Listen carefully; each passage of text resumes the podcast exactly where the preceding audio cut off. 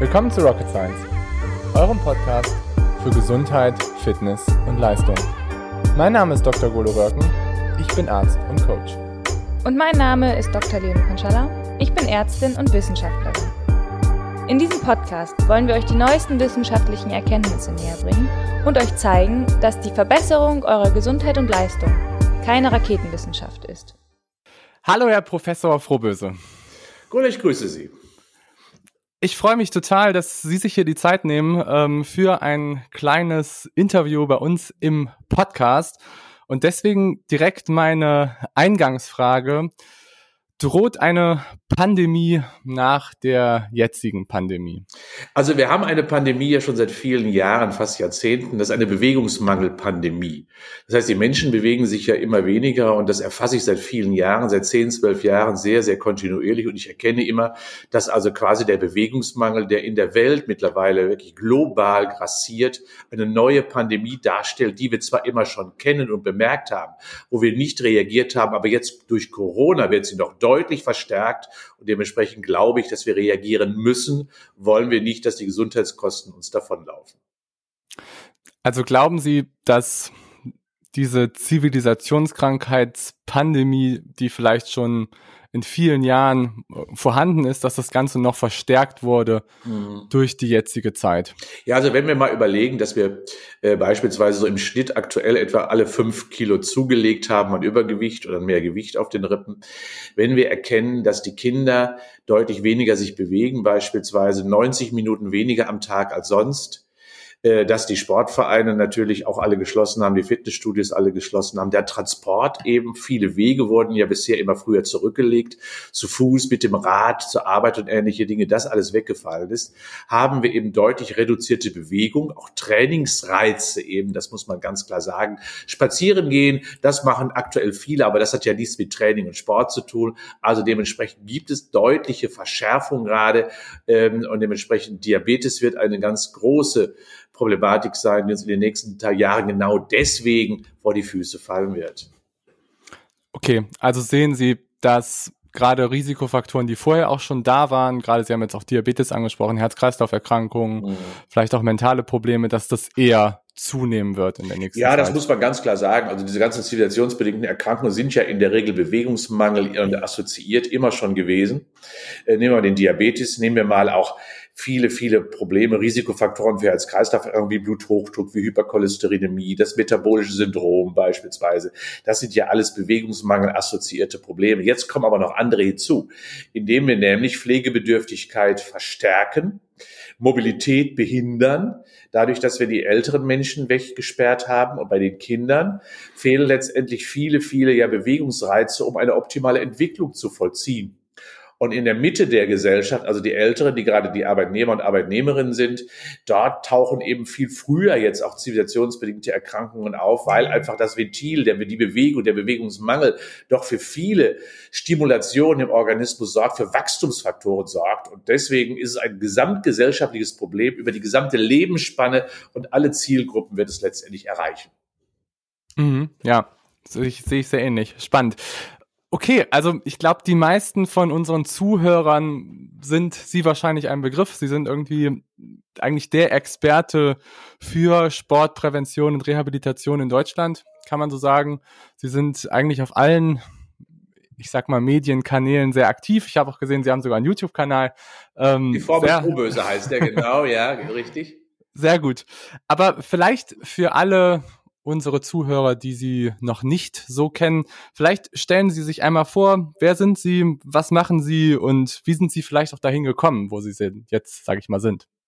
Ja, ich bin äh, ein Sportler von Hause aus. Meine Eltern haben mich mit äh, zwei Jahren in einem Sportverein angemeldet. Dort wurde, wurde geturnt im Winter und im Sommer Leichtathletik betrieben. Das heißt, ich bin sehr sportgeprägt, einer sehr sportbezogenen Familie groß geworden.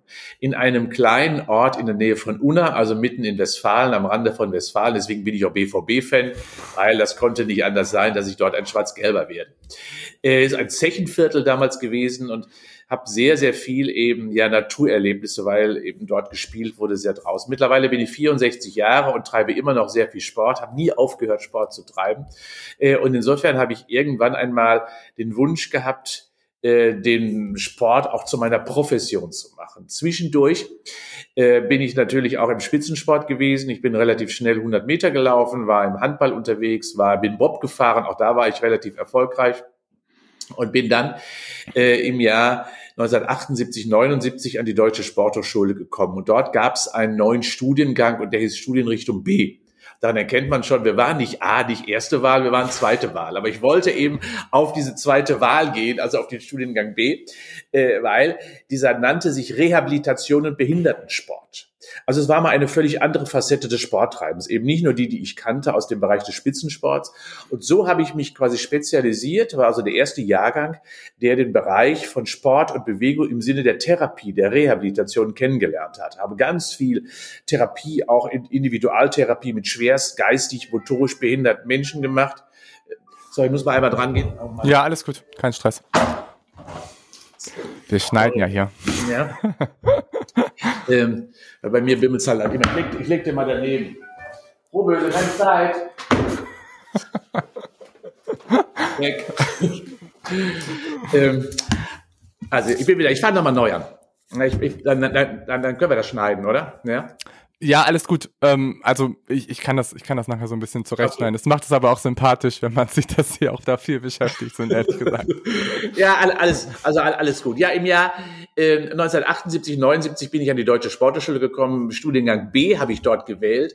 Also ein Studiengang, der eben zweite Wahl war. Es war ein neuer Studiengang, der sich sehr, sehr stark eben damit auseinandersetzte, wie wirkt körperliche Aktivität auf die Gesundheit äh, habe dann ganz viel Individualtherapie gemacht, habe viel Forschung betrieben, habe mit geistig Behinderten, mit schwerst Körperbehinderten habe ich begonnen.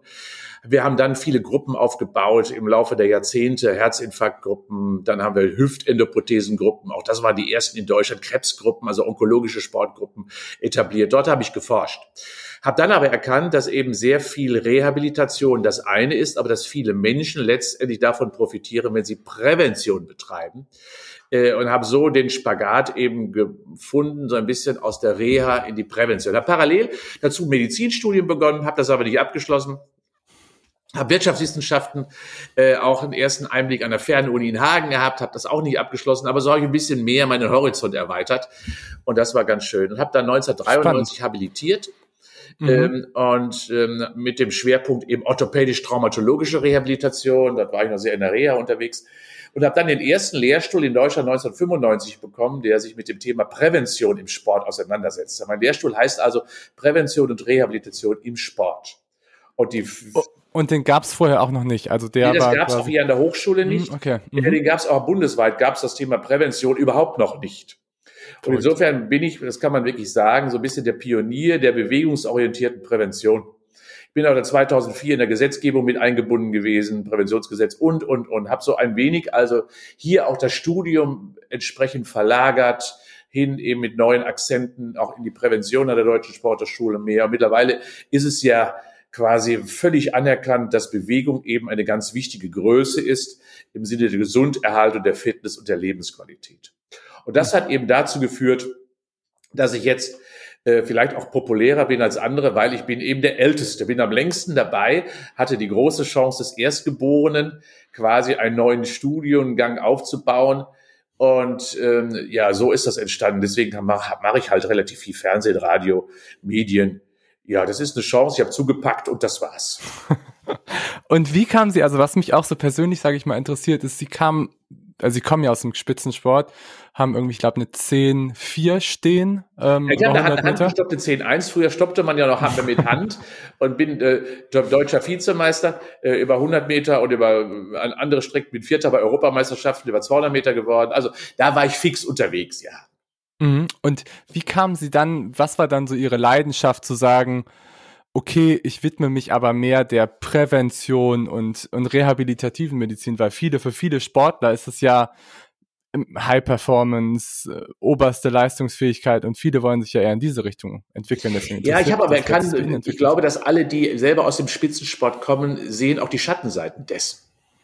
Ähm, das muss man ganz klar sagen. Und die Schattenseiten dessen ist, dass der Spitzensport schon ja äh, relativ extremst ist. Und sieht, sieht man da draußen ja nicht. Und da hatte ich auch manchmal keine, keine Lust zu, weil das auch an meine Grenzen geht. Sie müssen sich vorstellen, ich habe bis zu 14 Mal trainiert in der Woche. ähm, und in extremen Zeiten. Ich war in der Sportkompanie in Warendorf und auch dort wurde natürlich tolle Ressourcen, die die Bundeswehr da zur Verfügung hat, natürlich uns zur Verfügung stellt. Zweimal am Tag, manchmal dreimal am Tag trainiert. Und das Schlauch, das macht einen schon, schon ziemlich mürbe. Und dementsprechend habe ich auch mal die anderen, die schönen Seiten des Sports wieder sehen wollen. Und wenn da Wissenschaft eben noch nicht so weit verbreitet war wie im High-Performance-Sport, habe ich eben gedacht, okay, du wendest dich darüber. Das ich muss wirklich sagen, mal genau der richtige Schritt, äh, dass wir eben doch äh, erkennen können, wie wichtig doch Bewegung für uns alle ist und eben mehr ist als nur Spitzensport und High-Performance. Mhm. Und das ist, finde ich, auch interessant, dass Sie dann Medizin studiert haben, weil ich ja irgendwie auch Medizin studiert habe und danach Sportwissenschaft. Und ähm, war das für Sie, ich sag mal, so ein klarer Weg oder war es schon so, dass Sie in dem Moment einfach nicht so genau wussten, mache ich jetzt das oder mache ich das? Oder wie war das für Sie, dass Sie sich Ja, es war kein klarer Weg für mich. Ähm, ich bin ja angefangen, also ich, komm, ich kam ja aus dem Spitzensport und hatte dann, bekam dann meinen Studienplatz hier an der Sporthochschule. Ich wollte immer zur Deutschen Sporthochschule Köln, das war gar keine Frage. Damals war ich noch bei der Bundeswehr, war total sauer, war stinksauer, ja, dass ich bei der Bundeswehr noch war. Ich hatte mich nämlich für zwei Jahre zum Sporttreiben verpflichtet, was auch gut war. Aber das hat halt dazu geführt, dass ich das erste Mal den, Studien, den Studienplatz ablehnen musste. Aber zum Glück bekam ich ihn ein zweites Mal dann im Wintersemester 78, 79 habe dann hier begonnen und habe dann während des Studiums erkannt, ja, es gibt noch mehr Dinge, die du wissen möchtest und habe dann parallel quasi das Medizinstudium schon begonnen. War eine gewisse Parallelität. Mhm. Hab's aber nur bis zum Physikum gebracht oder gemacht, weil ich dann eben doch wieder zurückgekehrt bin äh, in, äh, in den Bereich des therapeutischen, des präventionsorientierten Sports. Das heißt, ich, ich habe quasi äh, mal eine kleine ja gedankliche Auszeit genommen, um mal neue Dinge kennenzulernen, die mich dann aber wieder auf meinen ursprünglichen Pfad zurückgebracht haben. Äh, und ich wollte das wissen, weil ich nicht klar wusste, was ich will. Ja, und äh, das Gleiche war dann später mit der Wirtschaftswissenschaften. Nach meinem Diplom, also damals gab es ja noch Diplom, habe ich dann Wirtschaftswissenschaften begonnen zu studieren. Ähm, und das war auch natürlich was völlig anderes, hat mich auch geistig erhellt, hat mich auch total beansprucht kognitiv. Aber auch das habe ich erkannt, hm, nee, du bist auch doch nicht der Typ, der dann das Ganze ökonomisch nur betrachten möchte. Jetzt hast du ein paar Grunderfahrungen, richtig. Aber dann bin ich wieder zurückgekehrt in die Wissenschaft, weil ich dann wusste, äh, okay, jetzt mit der Promotion, da bist du auf dem richtigen Pfad. Also würden Sie wahrscheinlich mir auch zustimmen, dass diese Exkurse Sie weitergebracht haben und letztendlich Ihren Weg auf jeden Fall gefestigt haben? Ja, ich, ich glaube, das ist ganz, ganz wichtig. Man hat, und das sage ich meinen jungen Menschen ja auch immer, man hat nicht den Weg, den findet man, man muss einfach sich öffnen für neue Dinge, für andere Dinge auch und gerade auch die Gedankengänge anderer Disziplinen mal zulassen. Und das ist das, was ich heute, glaube ich, immer noch als Stärke habe. Ich bin, ich bin nicht vertikal, ich bin kein Forscher. Da gibt's viel, viel bessere hier als mich. Ja, äh, das einzige, wo ich, wo ich ganz gut bin, ist in der Horizontalität, nicht in der Vertikalität. Und das mhm. Horizontale mhm. heißt, dass man so ein bisschen gerade im Gesundheitsbereich generalistisch denken muss äh, sich hier mal den Baustein, hier ein Blumentopf und hier ein Sträußchen sich zusammenhaut. Und das ist, glaube ich, die, der richtige Blick auf das. Und das habe ich dadurch geschafft, indem ich mal nach rechts und nach links äh, geschaut habe. Ich habe mich zum Beispiel, ich habe mich total beschäftigt mit Philosophie, also mit, mit Philosophie, ja, auch mal eine ganze Jahre lang quasi. Habe ich alles gelesen, was so Kant, Hegel und so weiter und so fort. Eben, äh, weil ich aus diesen anderen Disziplinen einen interdisziplinären Blick auf bestimmte Dinge bekomme, ethisch, moralisch beispielsweise auch mal das Thema Gesundheit abzufragen und mal anzublicken. Und das kann ich auch nur jedem Menschen empfehlen. Ja, natürlich muss man seine Karriere planen, aber sie wird dadurch besser, indem man auch mal nach rechts und links kurzfristig abbiegt. Ja, das finde ich sehr gut, muss ich sagen. Okay, ähm, ja, kommen wir zur aktuellen Situation. Sie haben ja so ein bisschen schon ausgeführt, was ähm, ja die die vielleicht problematischen Dinge sind, die gerade irgendwie so stattfinden. Vielleicht erklären Sie noch mal, wie sehen Sie persönlich gerade die jetzige Situation? Also ähm, persönlich muss ich wirklich sagen, war ich auch sehr stark eingeschränkt und das ist natürlich einerseits beruflich und beruflich bin ich natürlich mit dem Thema Bewegung und Sport sehr stark verbunden. Und das wissen wir, äh, dass diese dunkle Wolke von der ersten Sekunde der Pandemie über der sportlichen Aktivität äh, lag. Und das habe ich nie verstanden, warum das so ist. Wir wissen doch alle normalerweise, dass körperliche Aktivität und Sport etwas sehr Gutes ist. Für die Lebensqualität, für die Fitness äh, auch fürs Leben und die Gesundheit insgesamt. Und plötzlich wurde das komplett verändert. Und ich habe es selber körperlich auch erfahren, oft körperlich erfahren, gerade in der Anfangszeit. Ich gehe ja jeden Tag Sport treiben. Mit meiner Frau gehen wir laufen oder gehen Radfahren oder ähnliches. Und ich wurde irgendwann von einem beachteten, bewunderten, oh, der treibt Sport vor Jahren, hin zu einem Menschen, der zu einer Virenschleuder offensichtlich mutiert war, weil alle Menschen sprangen vor mir weg. Einige zogen einen Nordic Walking Stock heraus und äh, passten bloß auf, dass ich diese Distanz einhielt und, und, und. Man machte große Bögen uns, uns herum äh, weil wir gefährlich waren. Und das Gleiche erlebe ich ja aktuell noch. Das heißt, wir haben die Sicht auf mein geliebtes Fach äh, wirklich verloren in dem Sinne, als dass wir die Wertigkeit äh, völlig reduziert haben auf möglicherweise eine größere Gefahr, sich dort zu infizieren. Und dabei alle anderen Werte der körperlichen Aktivität verloren, alle anderen Notwendigkeiten, die positiven Benefits, hat man komplett auf der Strecke gelassen. Ja, und das ist das, was ich gerade persönlich erfahre und wo ich gerade auch sehr stark drunter leide. Erstens, dass ich meine Ausbildung mit meinen Studierenden nicht so ausführen kann, wie ich das möchte. Sport muss man in Präsenz leben, genießen, machen und tun. Das ging bisher nicht. Langsam fangen wir jetzt an. Dass ich selber bei der sportlichen Aktivität erlebt habe, dass das nicht nur positiv betrachtet wird, sondern wirklich die Mehrzahl derer es wirklich als negativ. Und dass man eben der Gesellschaft den Sport auch weggenommen hat ja, und auch hier negative Signale gesendet hat. Pass auf, das ist gefährlich, das ist problematisch, da kannst du dich anstecken und, und, und. Und das ist eben eine Sicht, die mir sehr stark auf der Seele lastet. Und ich arbeite sehr intensiv daran, eben die Probleme aufzuzeigen, wenn wir weiter so machen.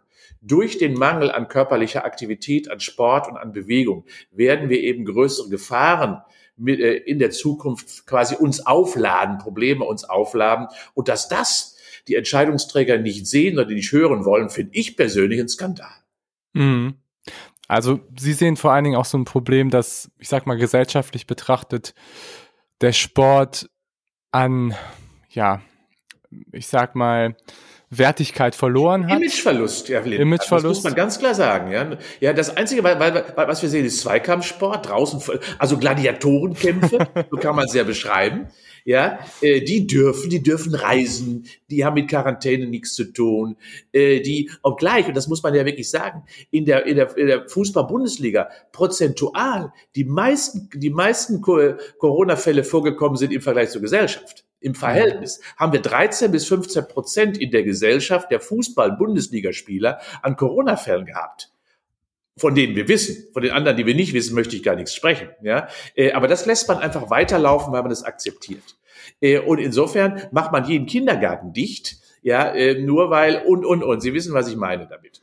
Also insofern äh, finde ich, ist die Reaktion äh, wie man mit dem Sport umgegangen ist, eine falsche. Den Spitzensport, den Gladiatorensport lässt man zu und die große Menge des Breitensports mit seinen wirklich positiven Effekten nimmt man noch nicht einmal wahr in der Anfangszeit, sondern schiebt ihn in die Ecke. Und dazu gehört sowohl der nicht organisierte Sport, also der normale Breitensport, den wir alle so betreiben, der organisierte Sport in den Vereinen, ja, 17 Prozent Verlust an Mitgliedern haben die Vereine zu, äh, zu verzeichnen und auch insbesondere der kommerzielle Bereich, die Fitnessstudios, die natürlich bis zu 30 Prozent Verluste erleben. Und das sind Menschen, die wir nicht mehr wiedergewinnen für den Sport und die körperliche Aktivität. Da müssen wir große Anstrengungen machen. Und dabei wussten wir doch, Sport ist gut, sowohl für die Gesellschaft als auch für die individuelle Leistungsfähigkeit, Performance und Gesundheit. Mhm, ja, definitiv. Und ähm, Sie haben ja gerade schon so angesprochen, dass es gerade halt irgendwie so die Vereine und die Fitnessstudios, sage ich mal, ähm, so betrifft. Und ähm, vorher hat ja auch nicht, schon ein Großteil unserer Bevölkerung keinen Sport gemacht. 85 Prozent ungefähr. Ja, wenn einmal Sport ist, kein Sport für mich. Also Sport hat ja immer etwas mit Training zu tun. Und wenn wir, wenn wir davon ausgehen, liegen wir etwa bei 85 Prozent mit zunehmendem, immer weniger werdender Beteiligung. Und das sind schon dra dramatische, gravierende Zahlen. Allein wenn man sich überlegt, dass 5,6 Millionen Menschen in der Welt jährlich an den Folgen des Bewegungsmangels versterben, wenn wir wissen, dass in Deutschland aktuell etwa an den Folgen von Diabetes Typ 2, klassische Muskelschwunderkrankung, in Deutschland etwa 300 bis 350 Menschen täglich versterben. Ja, äh, und, und an den ganzen Folgen, die daraus resultieren, glaube ich, haben wir wirklich, müssen wir von einem großen Skandal sprechen, wenn wir eben Bewegung so stark reduzieren, wie wir es gerade gemacht haben. Und da sehen Sie, dass das Ganze in der nächsten Zeit eher zunimmt als abnimmt, diese ganze. Ja, sagen wir so. Äh, erstmal haben wir, haben wir das, äh, wie ich vorhin schon mal beschrieben habe, das Thema Bewegung ein wenig negativ stigmatisiert. Äh, wir, wenn wir nicht ganz klar die Defizite aufholen, die wir in den letzten 18 Monaten den Menschen zugemutet haben, nämlich motorische Defizite, Bewegungsmangel, führt nämlich immer zu, use it or lose it heißt es ja, es führt immer zu Verlusten.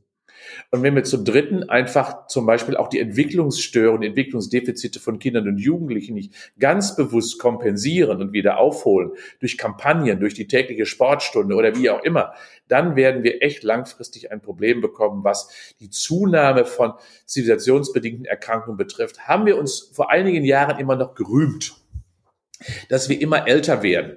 Werden wir möglicherweise vielleicht auch immer älter werden, aber wir werden immer kranker älter. Und das möchten wir doch gar nicht. Wir möchten gesund sterben und nicht krank sterben. Und genau das provozieren wir gerade, nämlich eine kranke Gesellschaft, eine wirklich kranke Gesellschaft, die von dem Kindesalter an schon große, große Probleme hat. Schauen Sie mal, hatten wir früher vielleicht den Diabetes Typ 2, den bekam Oma und Opa, nichts anderes. Ja? Und heutzutage haben da schon Kinder und Jugendliche. Äh, wir haben ja mittlerweile schon Herz-Kreislauf-Erkrankungen, Arteriosklerose im Kindes- und Jugendalter. Wir haben Schlaganfälle, Herzinfarkt, Bluthochdruck. Ja, 40 Prozent der Jugendlichen klagen schon über Rückenschmerzen.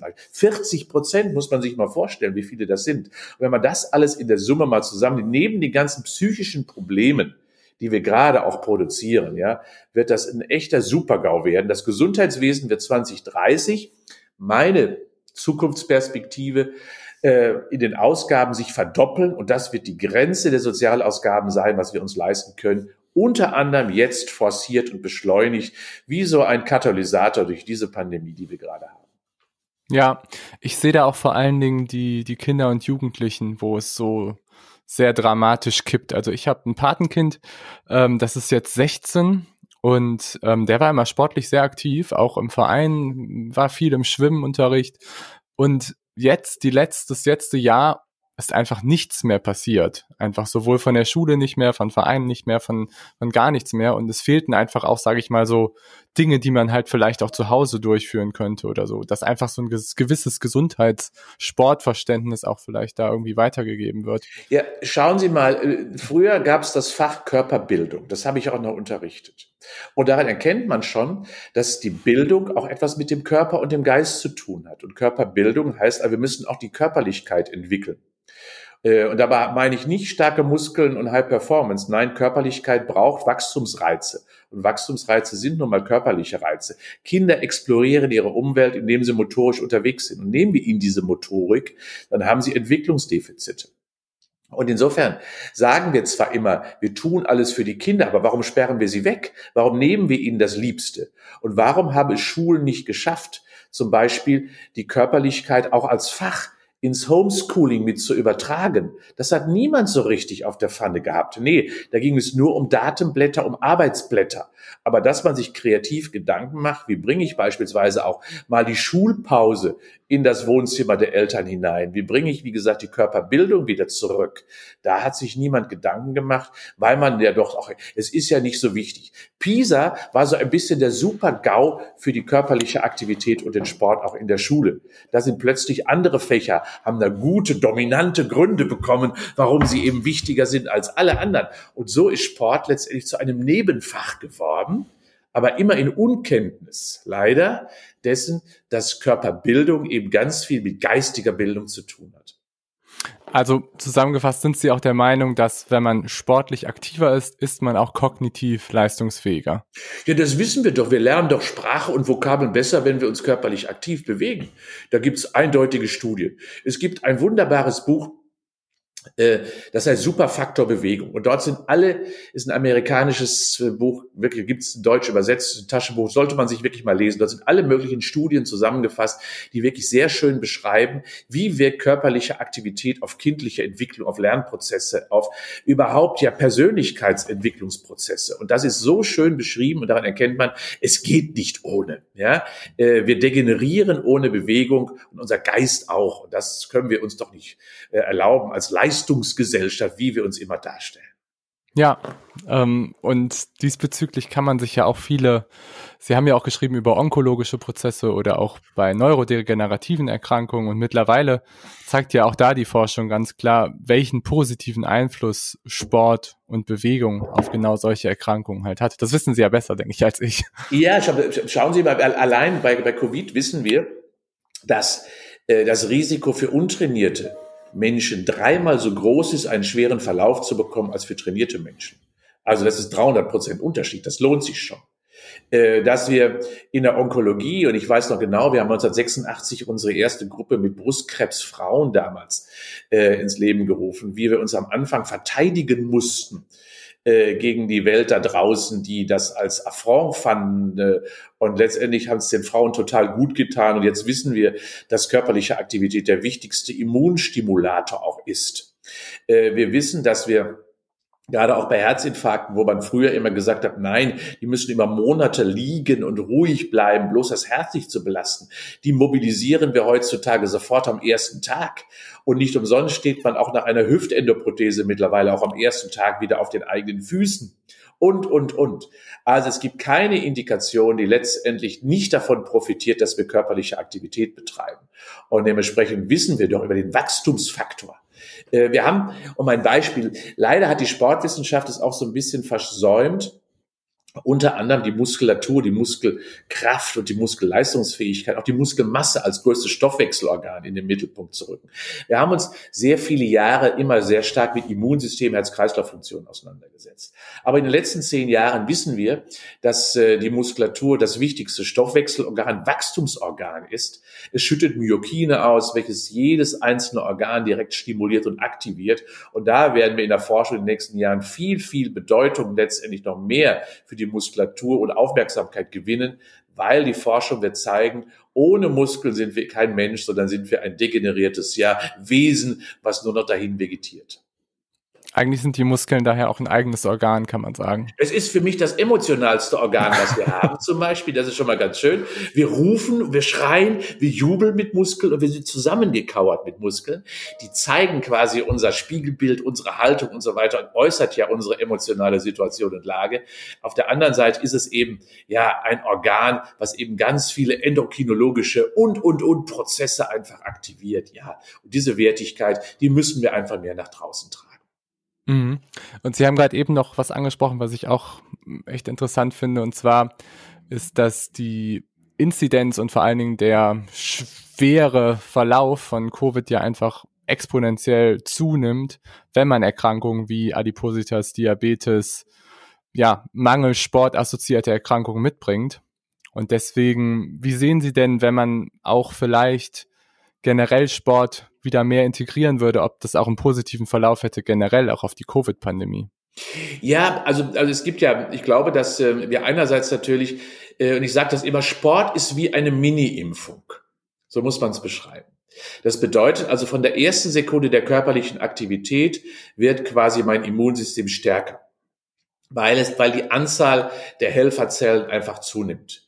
Zum mhm. Zweiten lernt unser System, also deutlich besser mit anderen Angreifern zurechtzukommen. Das heißt also, wir haben eine bessere Qualität und eine bessere Quantität erstmal des Immunsystems.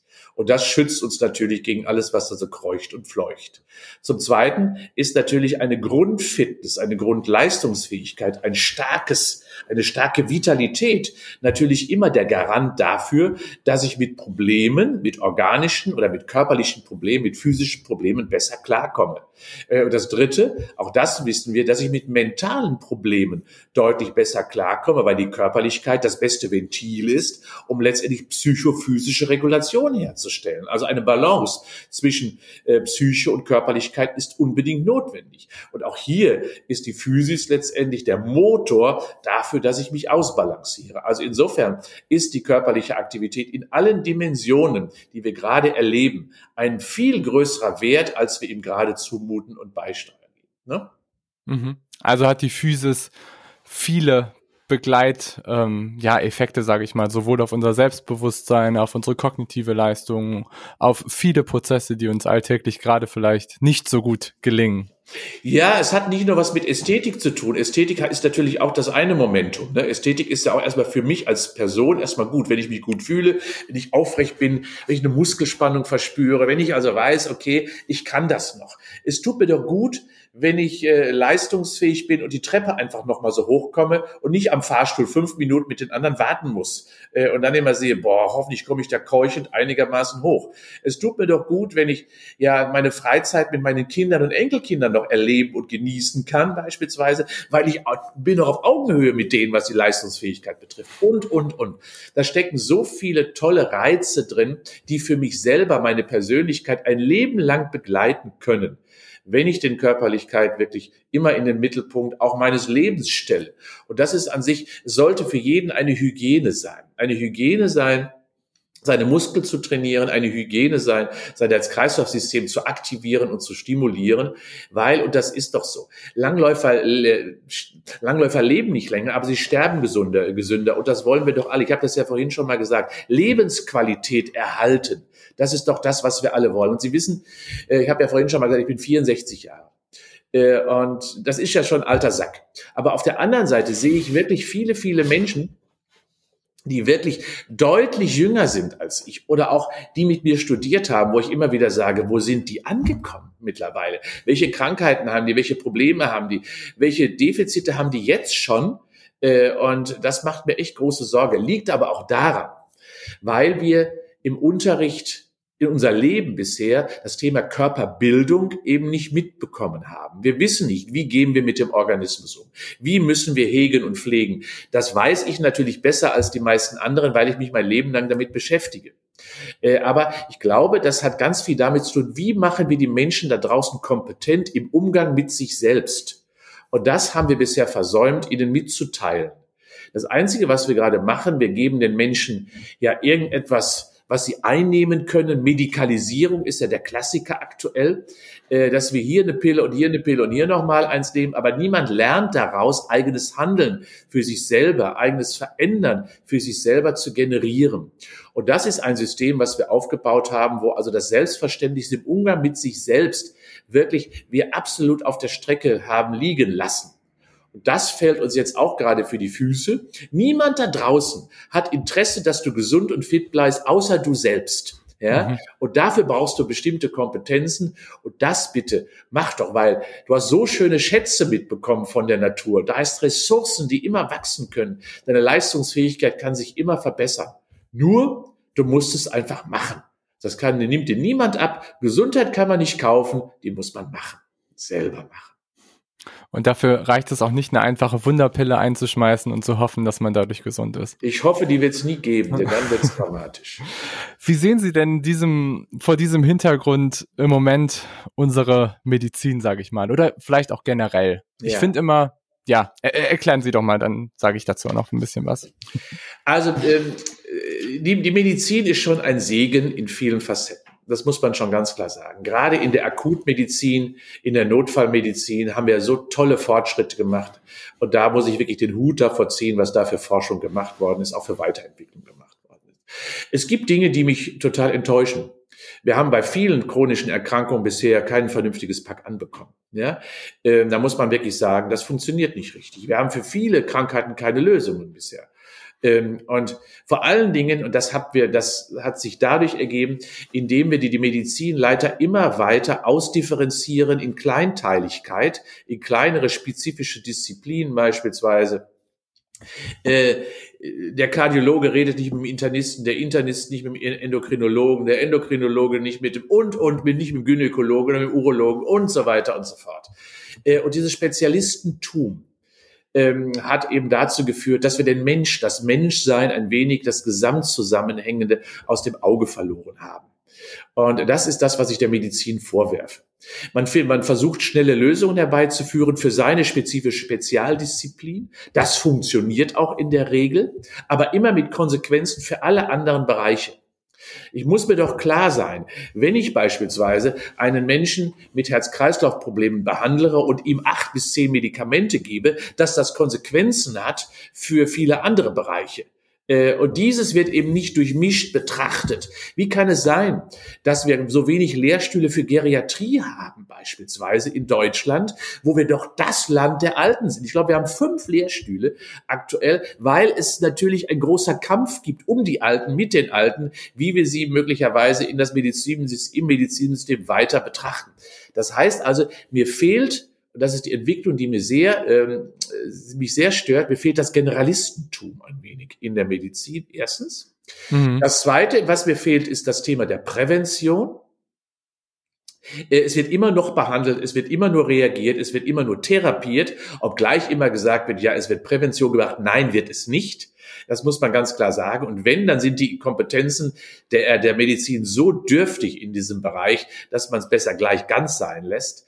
Also insofern fehlt der Blick mir und auf den Wunsch, Menschen gesund zu erhalten und nicht zu behandeln äh, und insbesondere mal generalistisch wieder auf den Menschen zu blicken mit all seinen Dimensionen. Das ist das, wo die Medizin sich gerade in den letzten Jahren von entfernt, obgleich sie immer von personalisierter Medizin redet, ist es aber gar nicht. Es ist segmentierte Medizin. Mhm. Also gerade so, wenn Sie sagen Prävention, sehen Sie auch die Tendenz, dass man Menschen ich sag mal, vielleicht in den letzten 10 bis 15 Jahren ihres Lebens noch einigermaßen gut abholt oder wenn sie wirklich krank sind, aber man einfach ihnen keine Werkzeuge mit an die Hand gibt, wie sie einfach ihr Leben generell gesund gestalten können. Ja, und ich glaube, dass das ist eben, das ist eine interdisziplinäre Aufgabe. Und eben nie keine Aufgabe der Medizin. Nicht nur, sondern eine interdisziplinäre Aufgabe. Dazu gehört letztendlich auch das, der Bildungsaspekt, wie ich gerade schon mal gesagt habe. Ja, da müssen die Kultusminister ihre Aufgaben machen. Wieso lernen wir nicht den Umgang mit uns selbst? Wieso ist Englisch und Informatik wichtiger als der Umgang mit sich selbst? Das verstehe ich nicht. Das geht, das erschließt sich mir nicht. Ähm, warum lassen wir nicht eben bestimmte Kompetenzen durchgängig ein Leben lang mitlaufen, um Menschen zu informieren, vernünftig, sachlich? Warum haben wir eben äh, nicht die Fähigkeiten, auch immer wieder auch in die Ausbildung, selbst in die berufliche Ausbildung, dieses Thema mit hineinzuführen. Zum Beispiel sich selbst führen. Ja? Führen lernen heißt zum Beispiel sich selbst führen im Bereich des Managements. Da findet das aber gar nicht statt. Nehmen Sie zum Beispiel mal die ganzen betriebswirtschaftlichen Ausbildungen, die ganzen Management-Ausbildungen der Wirtschaft. Da ist das sich selbst führen kein Thema, sondern nur das, das Führen der anderen. Aber wenn man sich selbst nicht führen kann, wie soll man dann andere führen? Und, und, und.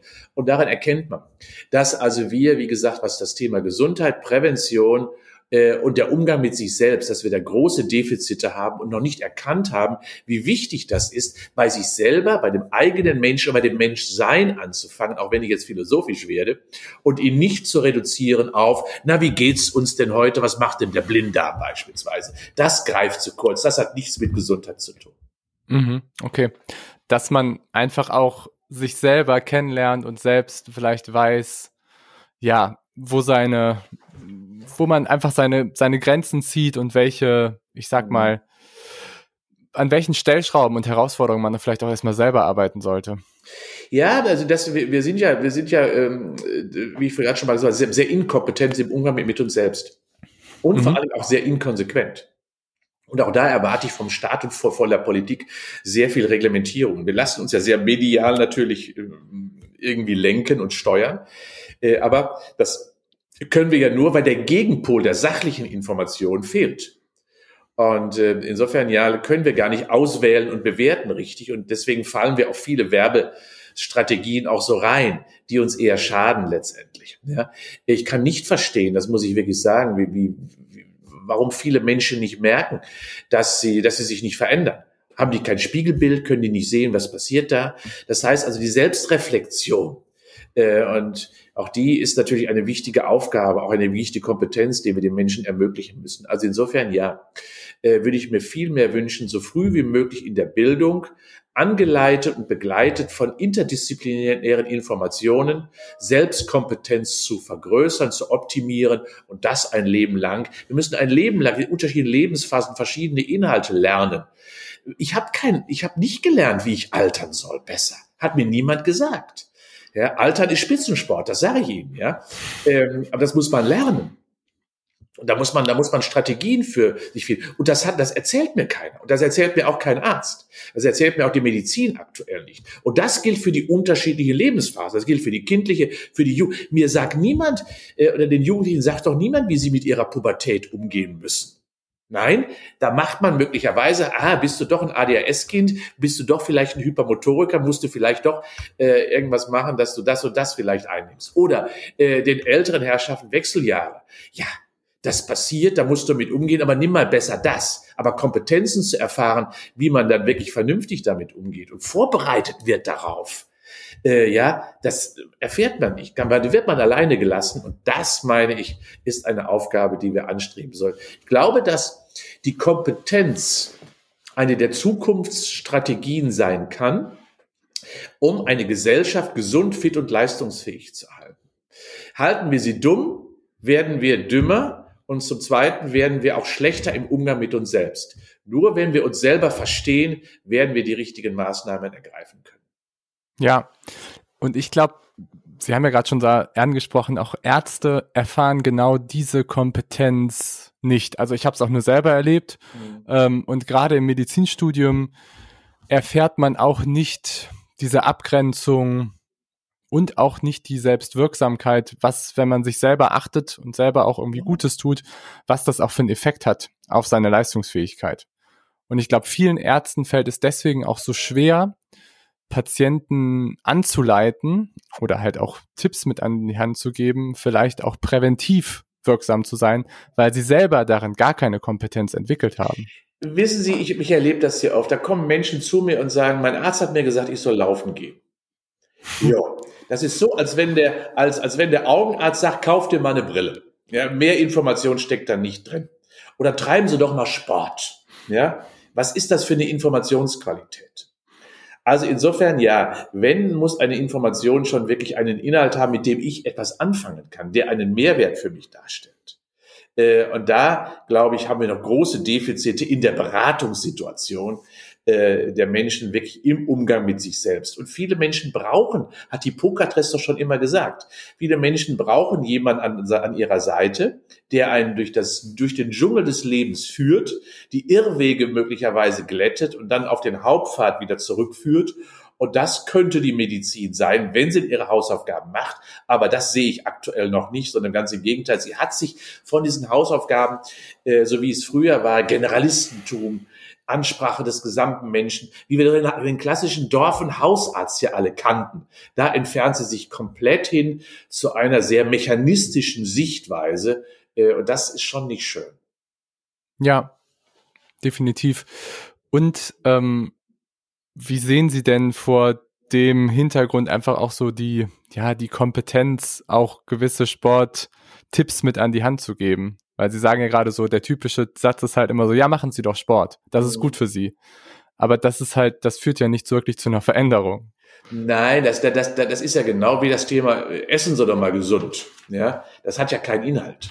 Mhm. Also insofern, wenn, dann brauche ich ganz konkrete Maßgaben und Vorgaben. Ähm, ich, muss, ich muss fragen nach Interesse, Neigungen, Wünschen und Fähigkeiten, nach Kompetenzen, die ich mitbringe. Ich muss fragen danach, ähm, was willst du erreichen, was hast du für ein Ziel?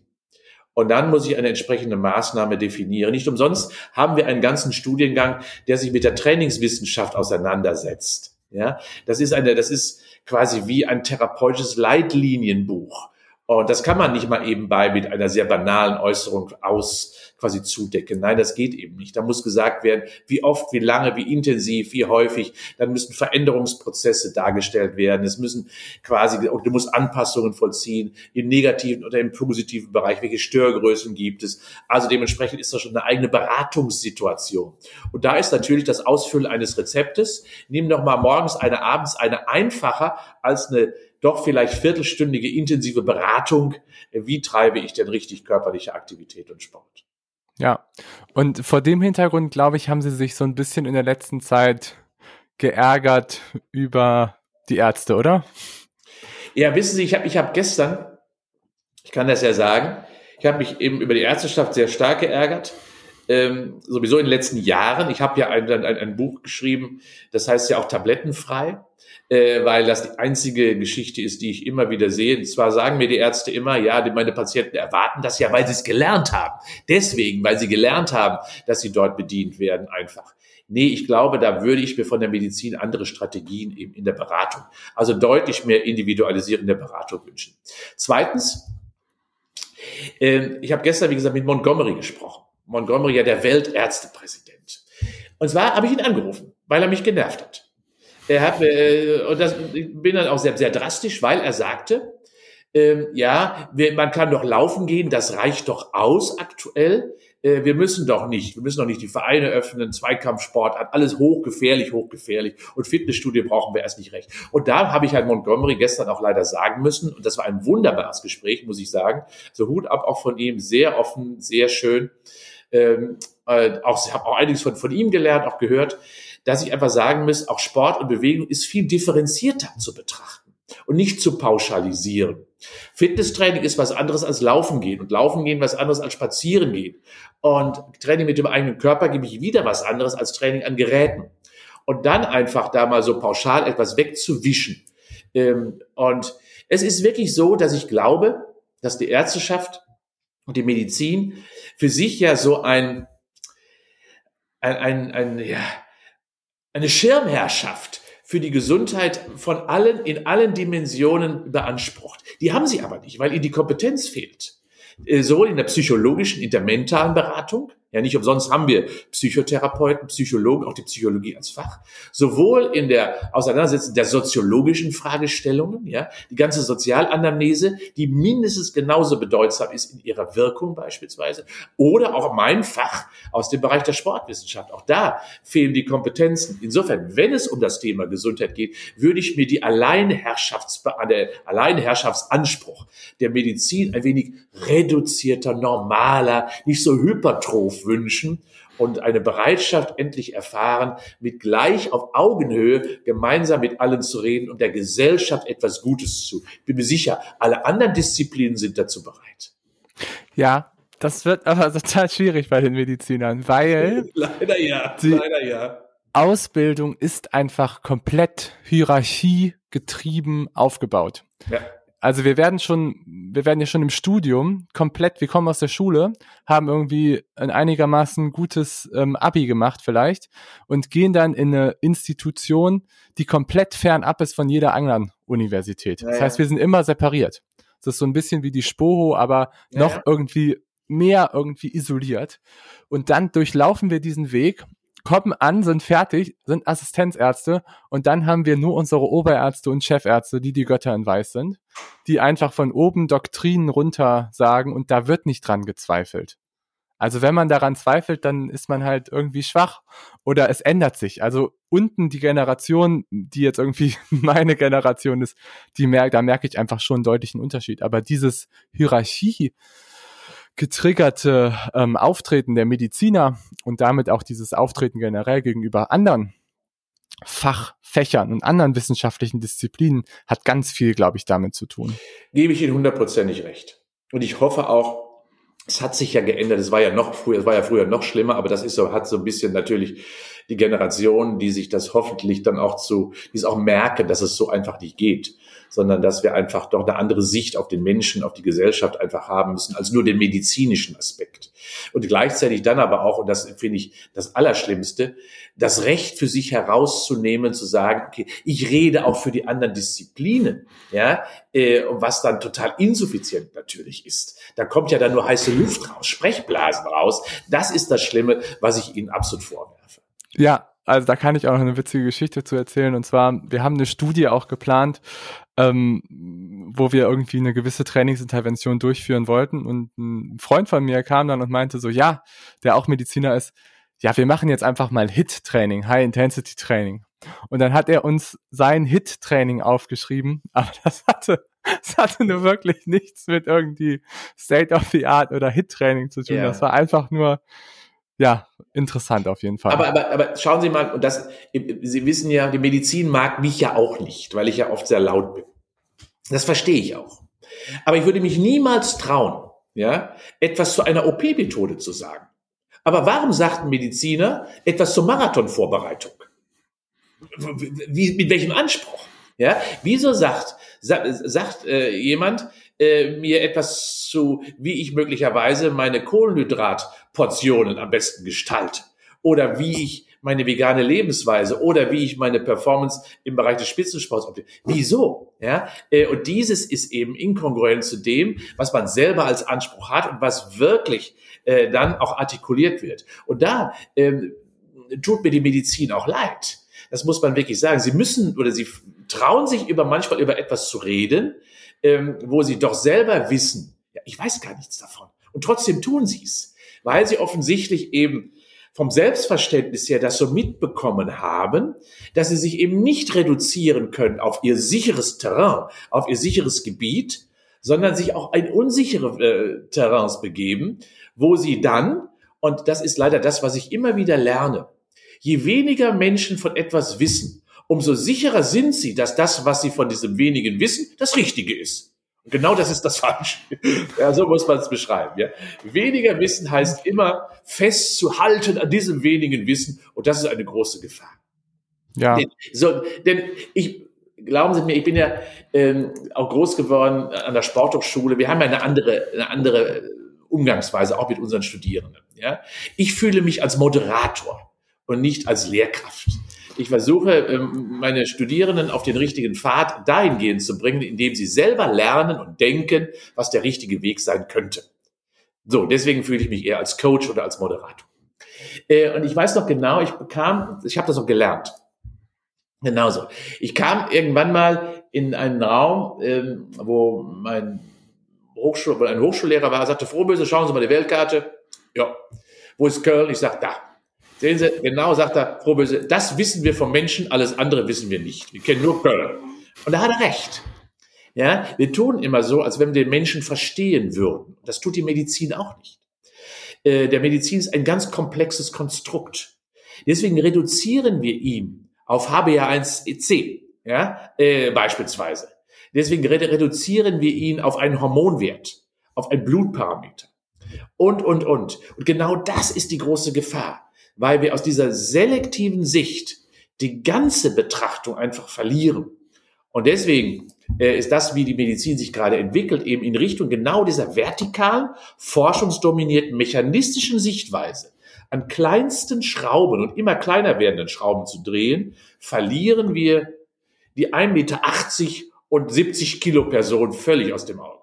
Mhm. Also brauchen wir mehr Generalisten als Spezialisten. Würde ich mir wünschen. Genau das ja. ist es, ja. Ich glaube ja. Nicht, nee, nicht umsonst gab es früher, ich bin ein alter Winnetou-Fan, ne? Es gab ja Kliki Petra da. Kliki Petra war äh, quasi der Weise der, äh, der, des Stammesoberhaupt, war nicht der Häuptling, aber er war der Weise. Äh, und das war ein Generalist, der viel Erfahrung hatte der viel wusste, der viel erlebt hatte. Und genau das ist, glaube ich, was wir im, im Umgang mit Menschen einfach mehr betrachten müssen. Das Gleiche passiert in der Schule, das Gleiche passiert jetzt im Arbeitsprozess, das Gleiche passiert im Studium. Immer mehr Spezialistentum und weniger Generalistentum. Und da verlieren auch Universitäten so ein wenig ja ihre, ihre Potenz, ihre Kraft, die sie früher hatten. Ähm, früher waren die Philosophen die Großen, die Gelehrten. Das waren die Gelehrten. Ja, und nicht die Spezialisten von kleinteiligen Disziplinen. Ja, ich kam an die Spoho vor zweieinhalb Jahren als Mediziner und ähm, ich habe am Anfang total die Gegenwehr, sage ich mal, verspürt. Also ich hatte, äh, ich weiß nicht, vielleicht hatte, war ich auch selber irgendwie teilweise vielleicht ein bisschen stolz getrieben. Ich weiß es nicht, dass ich irgendwie schon viel wissen würde oder nicht. Auf jeden Fall habe ich mit meinen Lehrenden, bin ich oft aneinander geraten, eben auch, aber vor dem Hintergrund glaube ich, dass ich Mediziner war. Und zu der Zeit habe ich das überhaupt nicht verstanden, sage ich mal so. Aber äh, für mich erschließt sich das immer mehr, dass eben es so einen Crash gibt gerade zwischen der Sportwissenschaft und der Medizin. Also ich finde ja, das der, einfach sehr interessant. Da, ist ja was. Und, und, und ich sage Ihnen auch warum. Mich irritiert eins. Ja? Äh, früher war der Sport, wie gesagt, Performance. Klar. Und was ich aufpoppen sehe, es war dann der erste Versuch von meinem Kollegen Wilder Hollmann, der ja leider verstorben ist jetzt mit 96, war, gab es ja den ersten Versuch, die Sportmedizin zu etablieren, was er ja nie geschafft hat. Die Sportmedizin ist ja leider auch immer ein Randbereich gewesen. Und jetzt erlebt man auch, warum es so ist. Weil jetzt plötzlich jede einzelne Medizindisziplin den Sport und die Bewegung für sich selber entdeckt, indem sie eigene Sektionen gründen, indem die Orthopäden, das waren die ersten, ja, äh, die Sportsektion machen. Dann kamen die Internisten. Jetzt sind die Gynäkologen. Es gibt die Sportophthalmologen und, und, und. Und plötzlich, plötzlich ist in der Tat so. Äh, und plötzlich, plötzlich ist so, dass alle den Sport für sich okkupieren, ohne Ahnung vom Sport zu haben. Und genau das macht den Crash aus. Das heißt, die, die Medizin äh, hat den Anspruch, wir kommen aus der Medizin und können deswegen auch Sport machen. Ich würde mich doch niemals trauen, als Sportwissenschaftler zu sagen, ich mache eine eigene Sektion Orthopädie auf. Nee, aber die Medizin tut das. Äh, und genau deswegen kommt auch dieser Dissens häufig auf, ja, dass plötzlich jede einzelne Disziplin ihr eigenes Sportthema noch aufmacht und damit, das ist die berechtigte Angst der Sportwissenschaft, versucht quasi diese wegzudrängen als eigene Disziplin und unterzuordnen äh, in das Thema der Medizin. Und das können wir einfach nicht zulassen. Medizin ist hier an der Sporthochschule nicht das dominante Fach, sondern ist ein Unterthema der Sportwissenschaft und wird niemals umgekehrt sich darstellen. Das hätte die Medizin gerne, dass der Sport Unterthema der Medizin wird. Aber das, finde ich, ist eine falsche Sicht. Mhm. Ja. Interessant auf jeden Fall. Okay, ähm, was würden Sie denn sagen, müsste sich, sage ich mal, so ändern in unserer Sichtweise so allgemein und vielleicht auch vor dem Hintergrund jetzt von unserer Covid-Pandemie? Ja, das, was wir ja gelernt haben, ist, dass also selektives Vorgehen zwar kurzfristig hilft, vielleicht etwas in den Griff zu bekommen, aber den Menschen eben doch sehr stark schadet. Und wenn wir eine menschliche Gesellschaft entwickeln wollen, und das glaube ich, das sollte unser Thema sein, eine menschliche, mit Lebensqualität gefüllte Gesellschaft, die gerne und Spaß am Leben hat, ja, dann müssen wir eben deutlich mehr die Lebensqualität in den Mittelpunkt rücken. Und das bedeutet eben nicht nur funktionieren, sondern das Leben wieder leben lassen. Und dazu gilt es eben, bestimmte Dinge und alle Disziplinen arbeiten zu lassen. Äh, ich weiß nicht, warum es bei uns, wie im Bhutan, da, da gibt es ja zum Beispiel den Minister für Lebensqualität beispielsweise und, und, und, ja, äh, warum es das, solche, so eine Diskussion nicht gibt. Äh, und wir wissen das ja zum Beispiel bei uns in Europa sind wir ein Schlusslicht im Sinne der Lebensqualität. Bei uns lebt man zwar genauso lang wie vielleicht in Estland oder in Moldawien, aber bei uns mit schlechterer Lebensqualität, weil wir eben doch viel mehr Beschwerdejahre haben, wo wir schon krank sind. Und ich glaube, diese Sicht sollte einfach deutlich mehr wieder in den Mittelpunkt rücken. Welche Strategien können wir finden, um den Menschen das Leben und die Lebensqualität wieder zurückzugeben? Und dabei heißt es, blicken wir eben nicht den Menschen mechanisch und mechanistisch an, sondern als Gesamtpersönlichkeit mit all seinen Ecken und Kanten, mit all seinen Emotionen und mit seinen Funktionen. Und da, glaube ich, müssen wir eher wieder hinkommen, damit wir wieder Spaß an dem haben, was wir tun. Mhm. Und wo sehen Sie da die größte Herausforderung gerade? Also ich sehe die größte Herausforderung, dass das eben genau das Gegenteil gerade passiert, äh, indem wir eben eine kranke Gesellschaft gerade produzieren und wir dann wieder nur reagieren können, weil wir eben doch eingeholt werden von der Pandemie, der zivilisationsbedingten Veränderungen, Krankheiten und dementsprechend dann doch eben nicht gelernt haben, dass wir mal den gesamten Kanon umdrehen sollten, uns mal auf die andere Seite stellen sollten, dann insbesondere mal, was müssten wir denn machen, damit das nicht passiert? Und dazu zählt unter anderem das so wichtige Thema, für das wir beide stehen, der Prävention. Spannend, ja, finde ich sehr gut. Sehr gutes Credo. Ähm, was sind denn so, sage ich mal, Ihre persönlichen Ziele? Möchten Sie jetzt auch so machen wie Ihr Kollege Hollmann, dass Sie noch irgendwie sehr lange an der Spoho ähm, da Ihren Lehrstuhl, sage ich mal, führen? Oder wie sehen ja, Sie das selber für sich? Nee. Ich will mein Leben, ich will mein, will mein Leben, Leben leben. Ich werde weiter schreiben, ich werde weiter Vorträge machen. Die Ausbildung der Studierenden muss ich anderen überlassen, will ich anderen überlassen, weil da müssen neue, neue, ja, neue Stigma, neue Ideen, neue kreative Positionen rein. Irgendwann müssen wir Alten weg. Ich werde auch nicht verlängern wollen, das will ich auf keinen Fall. Denn ich bin, im Februar 23 verlasse ich hier diesen Stuhl, äh, ist einfach so, aber auch mit gutem Gewissen, mit gutem Rückblick, äh, aber werde mein persönliches Leben sehr sportlich hoffentlich weiterleben können und werde weiterhin eben mit ich habe eine ganze Reihe eben an assoziierten Vereinen, Organisationen, die ich immer wieder begleite, Beiräte. Das werde ich noch machen, werde also immer noch das Ohr am Puls der Sportwissenschaft weiter haben. Aber viel auf dem Mountainbike und auf dem Rennrad gleichzeitig dabei genießen. Und vor allen Dingen bin ich ja Italien-Fan und lebe das, liebe das Dolce Vita. Ja, so die Füße im See baumeln lassen, das kann ich mir gut vorstellen. Okay. Und dann mit 70 vielleicht nochmal eine politische Karriere starten. ja, ich bin da schon oft gefragt worden, ob ich das denn möchte. Ja, und das ist, das ist, das ist nicht, also ich könnte mir das schon vorstellen, da noch bestimmte Funktionen und Ämter zu übernehmen, auch politisch, weil eben, ja, mich hat das genervt jetzt einfach. Punkt. Ja. Ja, und wenn das Thema Ihnen auch an Herzen liegt, ich meine, dann bringen Sie auch viele Faktoren mit, die andere vielleicht nicht so mitnehmen, bringen. Ja, okay. Ähm, wo findet man, sage ich mal, Sie denn am besten ähm, online oder offline oder welche, was möchten Sie da vielleicht noch mitgeben? Also ich glaube, dass, dass, dass so mein, meine Philosophien, mein, meine Strategien sind so ein bisschen in dem Sinne der, der Formel Frohböse relativ gut zusammengefasst. Dort habe ich mal meine, meine Wissenschaftsphilosophie auf drei Säulen aufgebaut, auf Bewegung, Ernährung und Regeneration.